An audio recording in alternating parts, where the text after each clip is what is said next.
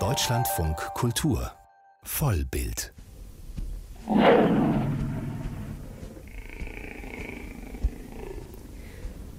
Ja, dieser Klang hier, der Leopard, der ist das Symbol des internationalen Filmfestivals von Locarno. Und man hat es in den letzten Tagen viel im Schweizer Tessin hören können, dieses Knurren. Denn zum 74. Mal fand das Festival statt und zum ersten Mal unter der Leitung des Italo-Schweizers Gianna Nazaro. Heute ist der letzte Tag. Heute findet die Preisverleihung statt und mit Spannung erwarten die Filmschaffenden natürlich die Bekanntgabe der Preisträger. Und jetzt ist es soweit. Gerade hat die internationale Jury unter der Leitung der amerikanischen Regisseurin Eliza Hitman die Preisträger verkündet. Ihr Ohr am Puls des Festivals haben für uns Anke Lewicke und Patrick Lewins, äh, Wilinski. Sie haben in den letzten Tagen aus dem Tessin für uns berichtet und sind jetzt wieder zurück in Berlin. Hallo, ihr beiden. Buongiorno. Hallo.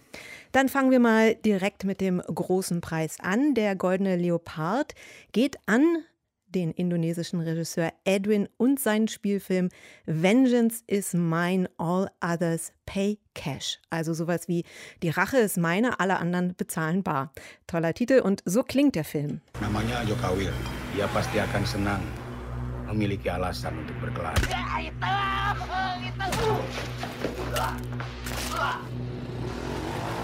itu. Ein Ausschnitt aus dem Gewinnerfilm Vengeance is Mine, All Others Pay Cash. Anke, ist denn Edwin mit seinem Film ein würdiger Gewinner dieses Festivals? Ja, würde ich auf alle Fälle sagen. Es war ja ein ziemlich abgedrehter, durchgeknallter Wettbewerb mit vielen Genrefilmen und das war sicher der wildeste Genrefilm von allen. Und er ist ein, also er spielt in den 80er Jahren, er ist eine Hommage an die Hongkong Kung-Fu-Filme, an die amerikanischen B-Movies, an Rachefilme, an indonesische Musik aus den 80er Jahren. Gleichzeitig dekonstruiert der Film aber auch wieder das Genre und das hat mit seinem Helden zu tun. Der ist eigentlich relativ furchtlos, ein Schläger, ein Auftragskiller, aber er ist impotent. Und eines Tages trifft er eine junge Frau. Die beiden kämpfen ziemlich heftig miteinander. Das ist einer von vielen wunderbar choreografierten Kämpfen. Und dabei kommen sie sich aber näher. Sie beschließen zu heiraten. heiraten. Nun kann er aber im Bett seine Männlichkeit nicht beweisen und überhaupt fängt er an, über seine Männlichkeit nachzudenken, was man auch noch jenseits dieser sehr machistischen Kultur in Indonesien wie ein Mann noch leben könnte. Und dieses Liebespaar wird aber immer wieder konfrontiert mit einer Gesellschaft, die von Gewalt und Korruption durchzogen ist. Also da kriegt der Film durchaus auch eine politische Komponente, ist aber gleichzeitig auch wieder ein Melodram. Und wenn Anke die, den Machismo erwähnt, dann geht es gar nicht vielleicht so sehr um die Gesellschaft, sondern vor allem um das Bild des Macho-Kriegers im Kino. Denn dieser Film ist auch ein Zitatreigen an das Hongkong-Kino der 70er, 80er Jahre. Es gibt viele Verweise an Filme, die wir wahrscheinlich noch nie gesehen haben.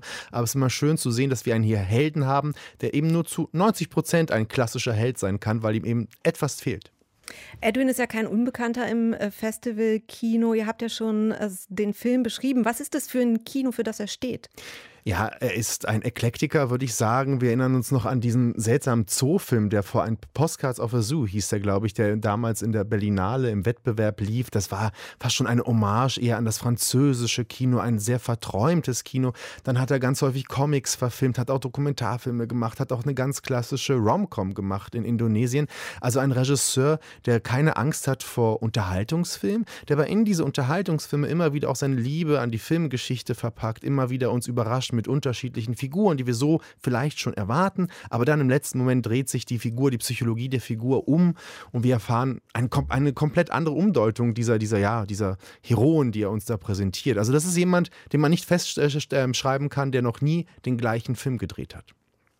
Der zweitwichtigste Preis des Festivals, der große Preis der Jury, der geht nach China. Ihn erhält der dreistündige Film A New Old Play von Xu Chongchong, die Geschichte seines Großvaters. Ja, genau. Also wir lernen dort einen Mann kennen. Ja, er ist Opernsänger, der Peking-Opernsänger, hat immer dort den Clown gespielt, ist schon sehr alt und es holen ihn zwei Teufel ab. Und es wird relativ klar, sie wollen ihn in die Unterwelt mitnehmen. Dann soll er auf ein Schiff steigen und die Suppe des Vergessens trinken, um zu sterben. Doch bevor er das macht, vergeht etwas Zeit und in Rückblenden, die mich sehr ans epische Theater von Brecht erinnert haben, sehen wir das Leben dieses Mannes. So ein bisschen vorgeführt in so einer Kulisse, sehr künstlich. Ein bisschen erinnert das auch an Wes Anderson, wollte ich sagen.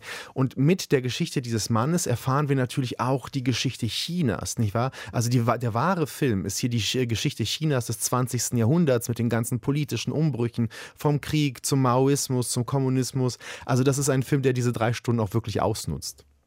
Es sind ja die einzigen zwei asiatischen Wettbewerbsfilme, die hier die beiden wichtigsten Preise bekommen.